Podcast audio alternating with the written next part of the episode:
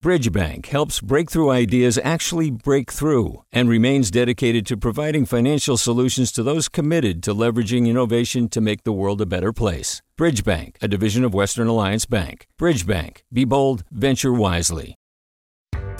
Hi there, I'm Rund Abdelfatah from Throughline. If you're listening to this podcast, you know that KQED produces exceptional storytelling that keeps you informed, inspired, and entertained. Their podcasts cover issues from your neighborhood to the entire country and everything in between. Support this work today. You can help us continue to bring quality podcasts to your ears. Just head to donate.kqed.org slash podcast. That's donate.kqed.org slash podcast. From KQED. Good morning and Happy New Year. This is the California Report. I'm Saul Gonzalez in Los Angeles. Many places in the state are starting 2023 recovering from heavy rains, high winds, and snowstorms that hit California over New Year's weekend. In the Sacramento area, the deluge caused levee breaches, road closures, power blackouts for tens of thousands of people, and evacuations of some communities.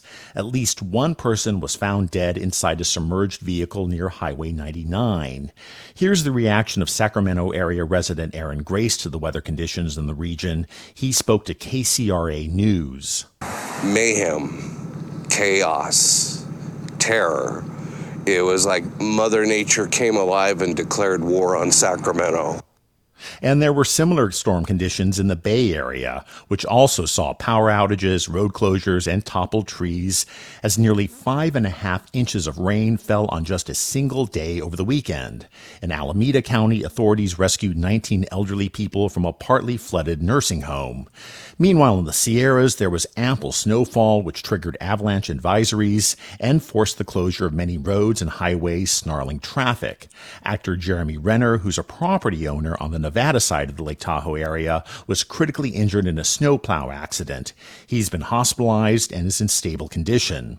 And with more wet weather ahead, what the National Weather Service in the Bay Area has called a potential catastrophic event, people need to be prepared to evacuate, says Brian Ferguson, spokesperson with the California Office of Emergency Services. Don't assume that someone's going to come to your door, but proactively be looking for information and be aware.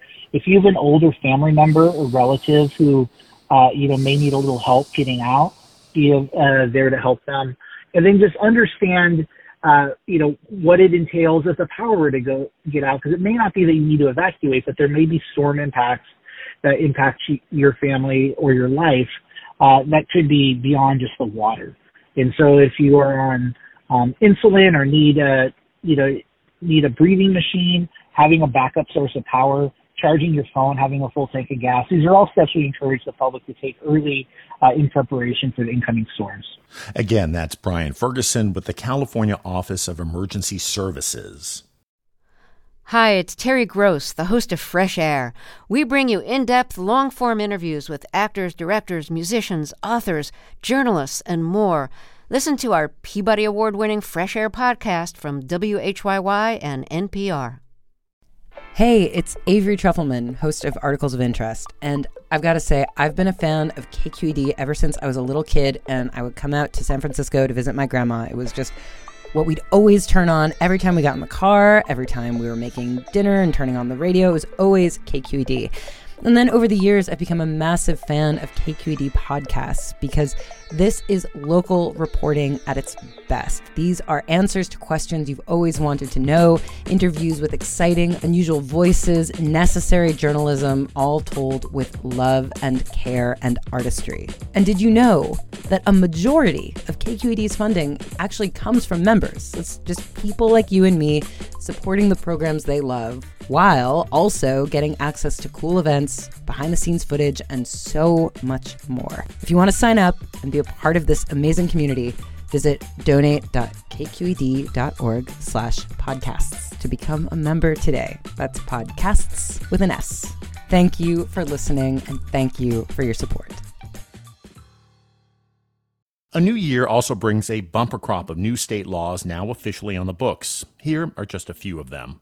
One new law allows qualified nurse practitioners and nurse midwives to now perform abortions during the first three months of a pregnancy without a doctor's supervision.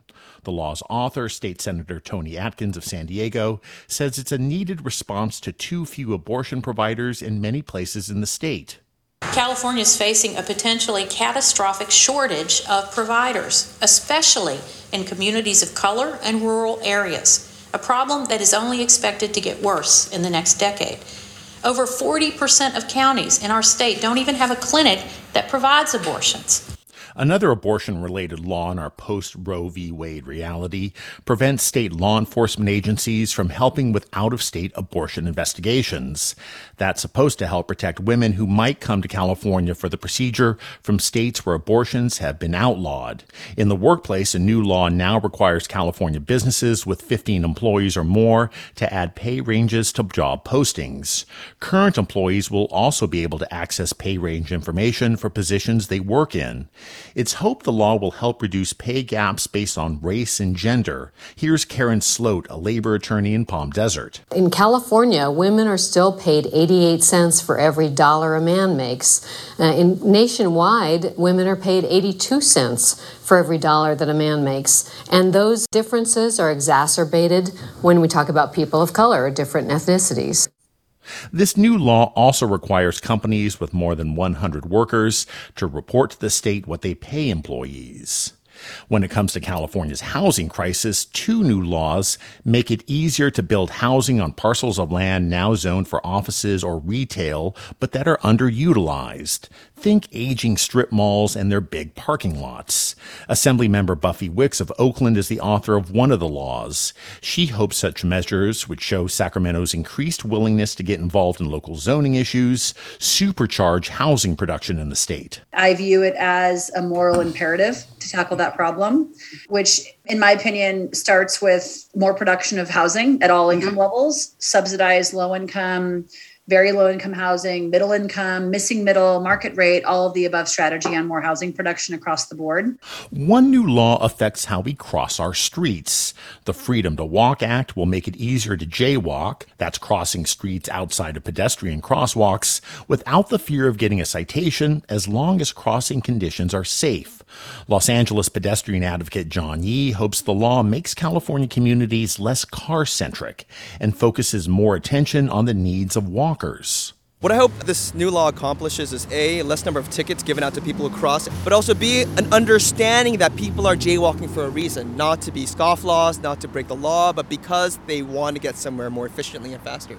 And so by decriminalizing it, we're then giving a space to ask ourselves, why are people jaywalking to begin with? But we can't ask that question if we make it a crime.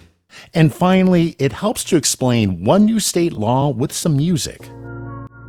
Why self-life? That's rap artist Young Thug. When his songs were used against him on gang related charges in a trial in Georgia, that helped inspire California's Decriminalizing Artistic Expression Act. This new state law limits the use of artists' lyrics in criminal trials involving the artist. That artistic evidence, the new law supporters say, has been too often used to inject racial bias into the criminal justice process. California prosecutors will now have to show a much closer connection to a crime committed and lyrics or subjects in a particular song. And even as we get used to all these new laws, the work of making new ones begins again tomorrow. That's when the state legislature reconvenes in Sacramento. Support for the California Report comes from the James Irvine Foundation, committed to a California where all low income workers have the power to advance economically. Learn more at irvine.org. Guideline their automated 401k plans can be set up in 20 minutes. More at guideline.com/ca. Guideline, the California way to 401k. And Eric and Wendy Schmidt, whose philanthropy includes Schmidt Futures, which bets early on exceptional people making the world better. On the web at schmidtfutures.com. And that's the California Report for Tuesday, January 3rd. We're a production of KQED Public Radio. I'm your host, Saul Gonzalez. Thanks so much for listening and have a great morning. Hi, I'm Sasha Khokha, host of the California Report magazine. Every week, we bring you stories about what connects us in the giant, diverse Golden State. Because what happens in California changes the world. I love this place. We were once seen as like the place to be, California. The land of milk and honey. That's where you go to Sunshine State, but we just have challenges right now. KQED's California Report magazine. New episodes drop every Friday, wherever you get your podcasts. Hey, it's Glynn Washington from Snap Judgment. And if you love what you're hearing, and I know you love what you're hearing, please consider becoming a KQED member. Special access to cool events, behind the scenes footage, and so much more. Plus, you'll sleep better at night knowing you did your part for the community you depend upon. It's in you. Please be in it. Visit donate.kqed.org slash podcasts to sign up now. That's podcast with an S. Thanks. Do you love learning about the San Francisco Bay Area? Its history, its people, its unique blend of cultures? Then you should check out the Bay Curious book. I'm Katrina Schwartz, editor and producer on the Bay Curious podcast, and I'm here to let you know that for the month of May, we've worked out a sweet deal for KQED podcast listeners. Right now, you can get the Bay Curious ebook for $1.99. That's right, $1.99. Just search for Bay Curious wherever you get your ebooks or find a link in our show notes. This offer does expire at the end of the month, though, so you'll want to act on it fast. Happy reading!